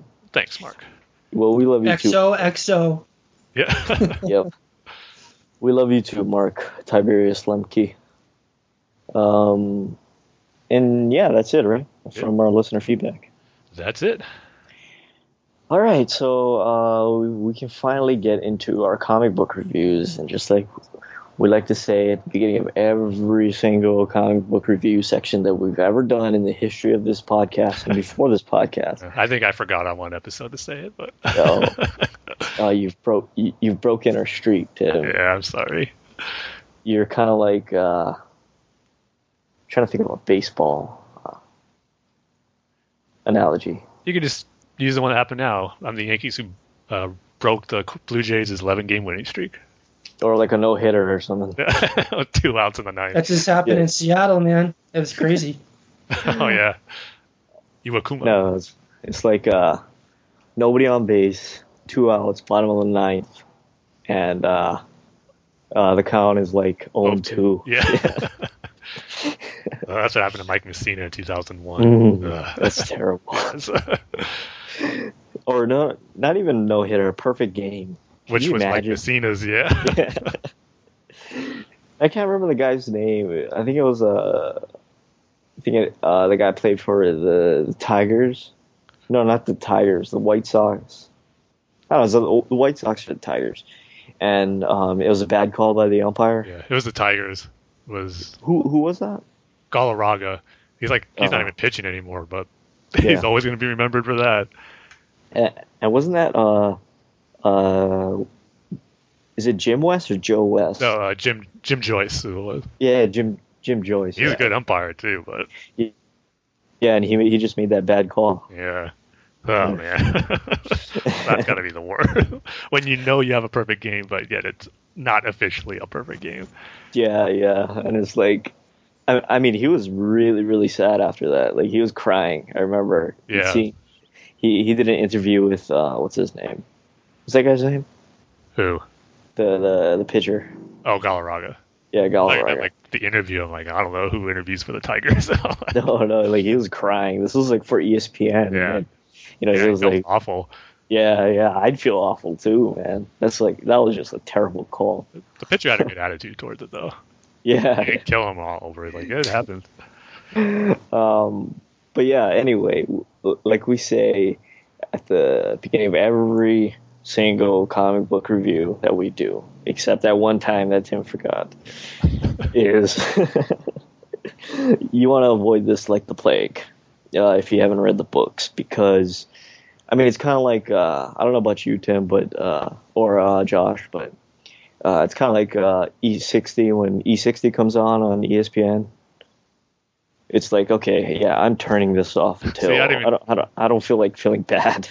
I don't even know what that is. I don't. I don't watch ESPN anymore ever since we got MLB Network. It's- Yeah. I'm just You don't know what baseball. E60 is? No. That's like it's a al- it's sport. always yeah i mean like i watched the one on scott hall the wrestler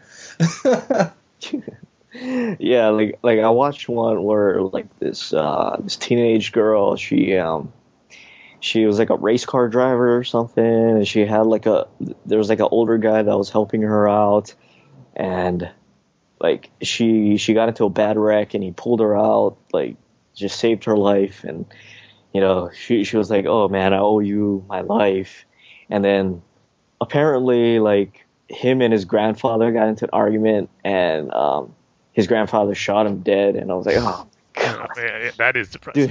do, do I need to really watch this when I just want to know the A score? I mean, I feel bad, but um, anyway, yeah, you want to avoid this if you haven't read your books because uh, we're going to be reviewing Batman number 43 and Detective number uh, 43. So if you haven't read your books yet, you might want to come back to this part later. So, um, so just be, before Alright. we go anywhere with this can you tell me just give me like a cliff notes on how you guys felt about the last issue For Batman 43, you mean, or Batman 42? batman 42 Okay. Yeah. Before that, we got to get a rating scale though. yeah, yeah, let's Okay. give our rating scale, which is going to be the saddest E60 moments that caught us off guard. that what? What was the ending?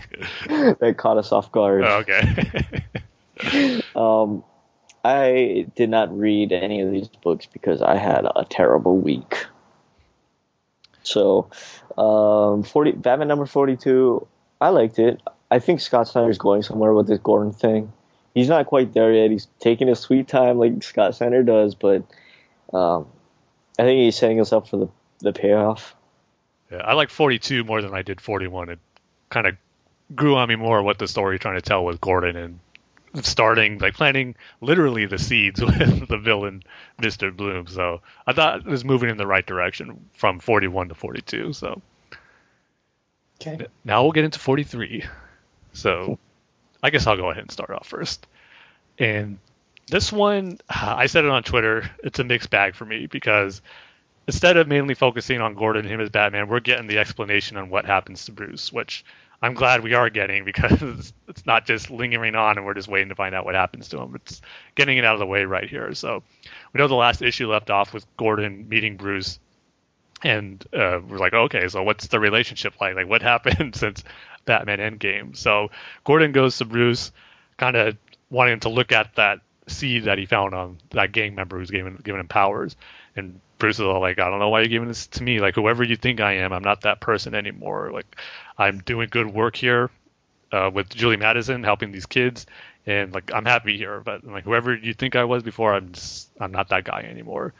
And Gordon's like he kind of like he's he's okay with it, but at the same time he wants his help, but he knows what he's doing. Like he leaves him the seed anywhere, and he, like he's a like you could just keep this. Like it's been good seeing you. I'll just go. Kind of knowing that eventually he'll probably take a look at have like that old Batman instincts kick in. But what was cool about that is we see as Gordon leaves Alfred and Clark in there, and Clark is realizing like that's not Bruce. What happened to him? And Alfred then goes on to explain the whole situation. And it was kind of random that Clark was just all of a sudden in the in the uh, issue. Like, Yeah. on. I didn't mind it though. I mean, if Alfred's going to be explaining it to anybody besides someone else from the Bat family, it would make sense that it'd be Clark. But so the explanation is is uh, Julia found Bruce's body and she calls Alfred, and Alfred's thinking, okay, it's Bruce's dead body. But when he goes there, she sees both of them sitting on a bench, and Bruce is just like wrapped in a blanket, and he looks fine. He's not dead. So it turns out that the Dionysium, he did die, but being close to that Dionysium, it healed um, what was in it healed him, it healed his brain, but it kind of almost healed him too much, where it it erased all his past memories that he had. I mean, Batman, what happened to his parents as a kid.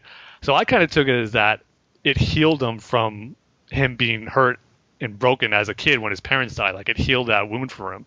So he doesn't have that desire to be Batman anymore, despite even though he doesn't remember. It kind of just took that natural desire instinct that he had in him to be Batman. And it turns out as Clark was telling him, like, didn't you tell Bruce what happened? Didn't you tell him who he is? And Alfred's all like, I tried to. I was explaining everything, what happened to his parents, like his childhood. But as soon as I was about to tell him about Batman and he went to the clock to show him the Batcave, Bruce just told him to stop. That he, he heard enough, and he says that, like, I don't know, like, I know, like the parents you're showing me in these pictures, I know I love them, and I know I feel terrible about them being dead, but I don't have that strong regret and loss that I that you're saying that I used to have. So he's saying he wants to help, but he wants to help in his own way, like just as his parents did, you know, just as Bruce Wayne. And so Alfred, I kind of got the vibe here that I could just hear Michael Caine talking here, kind of what he wanted for Bruce in the Dark Knight, Rises, Just him finally being happy, and that Bruce is happy, or Alfred is happy to see Bruce living like this without the pain that he felt losing his parents and that he got to go through as Batman. And then one of the moments I did like about this is where Superman's all like, "Look, if you're not gonna tell him, I'm gonna tell him. Like, we need Batman back." And then Alfred just points this like kryptonite ring at him. He's like, "Go ahead, tell him, but do you know what you're gonna be doing? You're pretty much gonna be killing him because he'll be Batman without the." Without all the skills he had, without the dedication, without the training, he's going to be powerless if you tell him that and become Batman again. He's not Batman anymore. And then this is the part where I kind of was like, okay, here's where they're giving you the out. He reveals Bruce's like fail-safe system where he has this, as Marine Mark mentioned in his email, like this cloning brain like station where he's able to grow like the part of Bruce's brain to get him to that peak age of 27, which is going to have all the skills to ensure that there'll always be a Batman. So when I read that, I like, okay, so Bruce is somehow going to get in that machine and then he'll be back as Batman before we know it. So that's the end of Alfred explaining everything to Superman and what happened to Bruce, and then we get Gordon confronting Mr. Bloom finally and his gang as he's talking with Cobblepot. Uh, Cobblepot actually confronts him. It was a pretty nice sequence where Cobblepot's kind of showing his muscles, like, "Look, you're the new guy, but like we're the like we're the big guys here in Gotham, and like you gonna have to go through us if you're like selling this stuff." And Penguin looks to has one of his men shoot Mr. Bloom right in the head, thinking he's dead. But like you alluded to earlier, Josh, we see that great panel with Mr. Bloom just as this freakish monster, really tall, long arms, long age, just stabbing all of Penguin Mhm. and and Penguin himself. And he had a maybe a little cheesy line, but I liked it. But he was always saying like, funny thing about weeds, Mr. Cobblepot, we're not e- that easy to kill, and we grow very very fast. Typical villain line, but I thought it worked. So I like the design of Mr. Bloom too. Kind of reminds me. Um, I don't know if you guys are familiar with the anime Naruto, but there's a villain there who has a mask that kind of has like a one like slot in his eye that you could see. The mask reminded me of that same color tone, like there's that flower in there, and his name was Tobi slash Obito. But for any of you Naruto fans out there, that's who it reminded me of. But overall, this is where I'm torn on. I like the story Snyder is doing with Bruce. It's interesting to see Bruce finally living his life without the pain of his parents' loss and not being Batman. And so I do like that aspect, but at the same time, it's like we know he's going to be Batman again. And I've said this before too when we talked about it. It's it's too soon to be telling a story where he's not Batman because it was only a few years ago we had him uh, not Batman and Morrison's run. So all that stuff plays into the factor of me just not enjoying it as much as I should have. I said in Twitter that in the end it would have been pointless, but then I had a conversation with someone who's kind of said, no, it's not really pointless in the story they're trying to tell because in the end you're going to see why no one can be Batman but Bruce. Gordon can't take it, and he's going to need to become Batman. So it's probably not pointless, but like I said, it's just keeping me from enjoying it as much as I know I could be. If this was story was going on and we never had Batman R.I.P. and all that stuff, I think I'd be enjoying it a lot more. But so I'm going to go ahead. I still enjoy this issue and like what they're doing with Mr. Bloom so far. So even though I still have some complaints and minor gripes about it, I'm just going to go ahead and give it four out of five. What is it?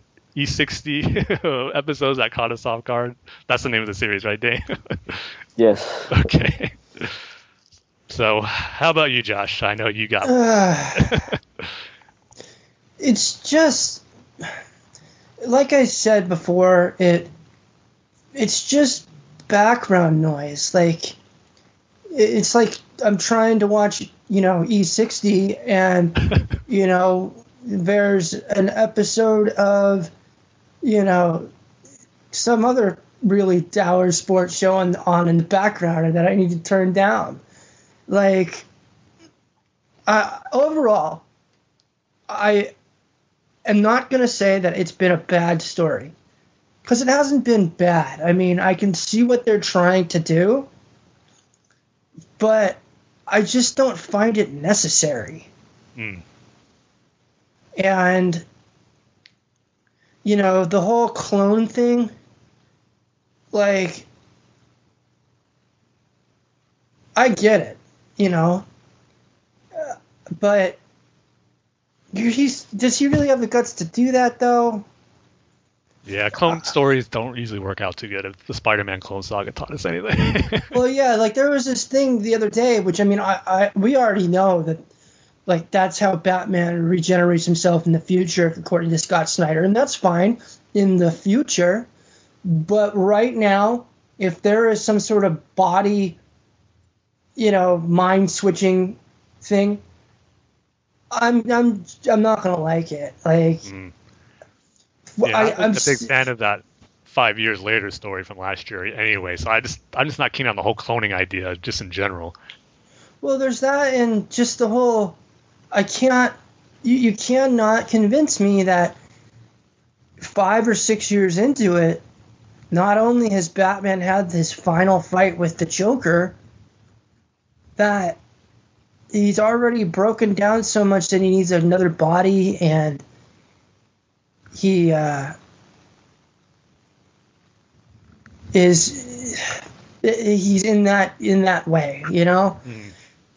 I mean, I've I've I've read pretty much all the stuff concerning you know the Bat Dawn, and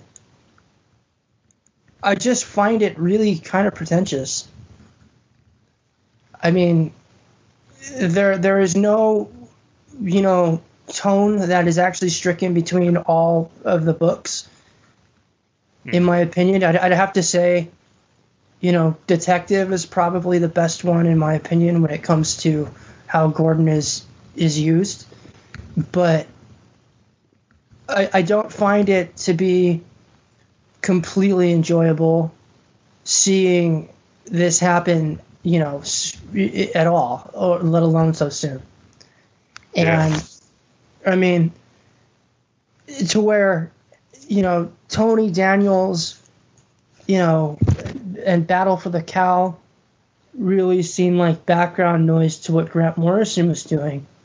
All of this seems like background noise to Justice League right now, with the fact that Bruce is still a Batman and, you know, he just sat on the Mobius chair and he's, you know, going to start taking care of business. Yeah, because now we know that eventually is not going to amount to anything at all because we're reading this story now, but Justice League Darkseid War takes place before this, so it's kind of like it doesn't have that same effect as it. Did they say that it? Did they say that it's before this? I'm pretty sure it is because Justice League has been going on at least from. it's been a pretty steady, like consistent story arc from the whole. Uh, what was it? The that plague storyline. I can't believe I'm blanking on the name of it right now. the virus. They Amazo- made- yeah, they made virus? the virus. Okay, yeah, that's it. So it kind of some straightforward with that continuing on. With there wasn't a big gap, so I always kind of assumed that it was taking place before this all happened. Well, you know, you never know though with continuity these Yeah, days true. with DC.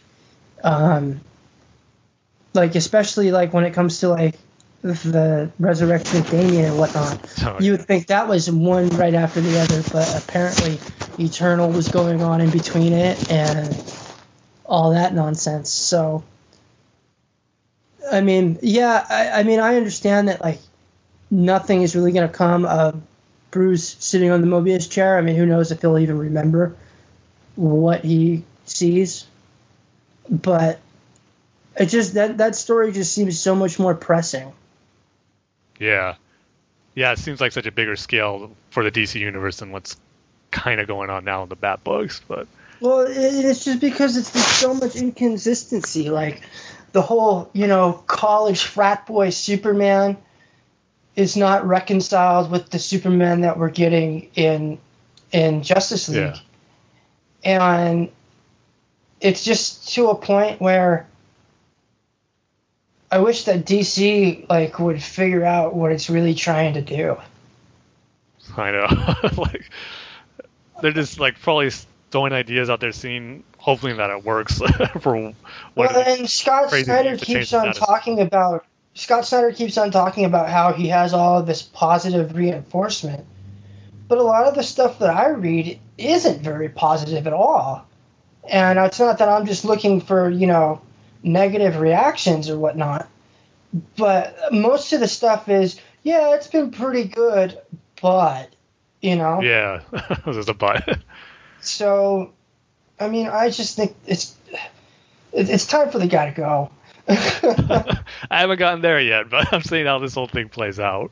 But so, what I would you give it? to if rate it? if he has a if he has another good moment like that moment where he he took Batman to the Court of Owls in Endgame, like if it all makes sense, then I'll give him his due. Mm-hmm. But right now, I'm giving it a two out of five E60 moments that caught us off guard.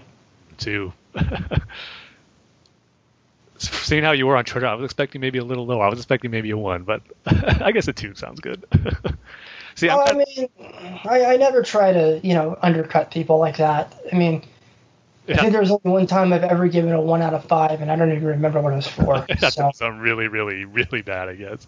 yeah, See, I'm kind of hoping that, or what did I wish for, was that we got this story of why Bruce isn't Batman anymore with when Dick Grayson take, taking over instead of having a Gordon. I kind of wish they switched it, where this is the reason why Dick became Batman, because I think this story is better. or At least the reasoning why he's not Batman anymore is better than what Morrison did with him traveling through time and all that. But it's not, so I have to deal with it.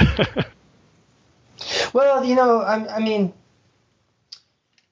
when it comes to like Bruce's memories and stuff like that, it just seems a little bit too close to what we've already read. And I mean, I've been saying that from the get go when it comes to this story. It just seems like a, a rehash of stuff that we've already been through. And I, I really, really hope that DC really reconsiders the next time that someone's like, yeah, let's make Batman someone else. yeah, I definitely agree with you there. Let us be like 50 years at the most until we get Batman Seriously. All right, so that's Batman 43. We're going to go on to Detective 43. And I kind of agree with what you said before, Josh, where Gordon's storyline works better here in Detectives when we're seeing him more interact with the police and their perspective on the whole situation. So this issue continues where the last one, where Gordon is uh, being confronted by those gang members without his mech suit. It just ran out of power. He's able to fight them off, but he finds out later that they were actually the whole plan was to get that Batman mech suit and get him out of there.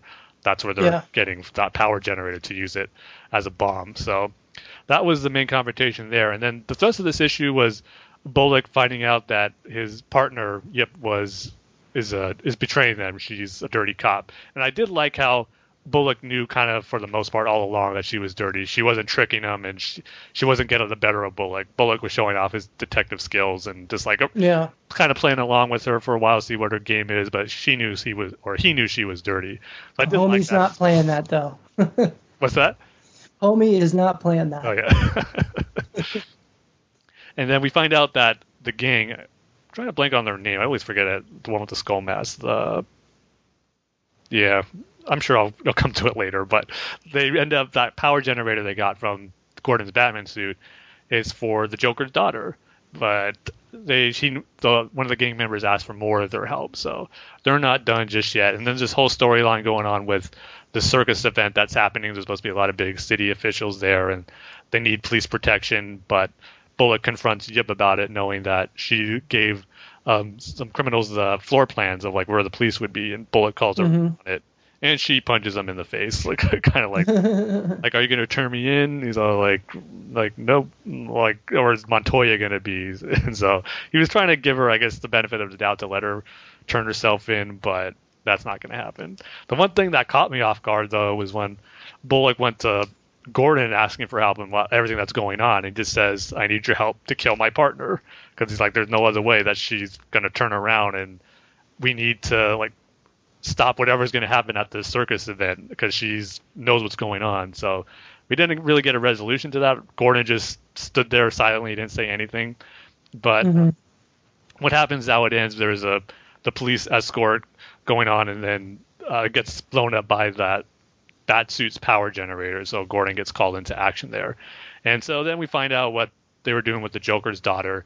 And there's this big like mech robot that looks like the Joker, and I was like, eh, okay, like that didn't to me seem to fit what was going on in Detective earlier, just kind of being more grounded police stuff. So we'll see how that goes. See if it's uh, entertaining at least fight between uh, Gordon and that big robot suit. But I thought where the story was going with Bullock's partner being exposed as a traitor and then them trying to protect the circus event, kind of wish it would follow that thread more than this big robot by the Joker's daughter. So Uh, yeah, I mean, I'm really happy with the the you know the Gotham Central feel yeah, in that respect. You know, um, I like that Bullock is actually shown as a pretty comp- uh, uh, competent cop.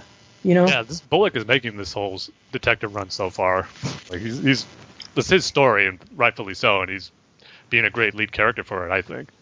hmm Not just like you said, him showing off his detective skills and his interactions with Gordon and everybody. It's just really good. Uh, right. Buccellato was, I think, nailing Bullock down just as he did a lot of his characters in his Batman run. So I enjoyed Right. it. Um, just thought the ending could have been a little better. So I'm just going to go ahead and give this one three out of five E60s episodes that caught us off guard. I will agree. A solid three. Yeah. cool. We agree on this one then. But that's going to do it for our comic book reviews for this one. At least you guys agreed on something. Yeah. it's kind of fun to disagree too, though. we can get our different points across. Yeah. Um, so yeah, we're done. We're finally done. That's it for 91. Yep. So we only got nine more until 100. So, Yep. um, yeah, just uh, go to the BatmanUniverse.net. So like on uh, by the, by the amount that you guys are cranking out, that means you'll be there by like next week, right? yeah. We'd have to do one every day coming up. Uh, yeah, just go over to the BatmanUniverse.net on Facebook at Facebook.com slash BatmanUniverse or on Twitter. Twitter handles at BatmanUniverse. You follow the show's Twitter handle. The show's Twitter handles at BatFans27. Tim's Twitter handle is at TimG311. and um, uh, Josh's uh, Twitter handle is Josh. JP Hawkins one zero four seven. All right, and mine is at Dane Says Banana. And you can rate and review us on iTunes, so please do that. We didn't get any new ones, did we, Tim? I checked yesterday now. Ah, dang it. Um, and you can send us an email like Alex and Mark. Uh, the email address is badfanswithoutpants at gmail.com. So with that, we'll see you guys next time. And just remember, if you're ever feeling alone in this world, if you're ever feeling alone in this world, Tim and Dane love you. And Josh. And you could be Josh Trank. I don't know if that'll cheer him up, but All right, everybody. We'll see you. later.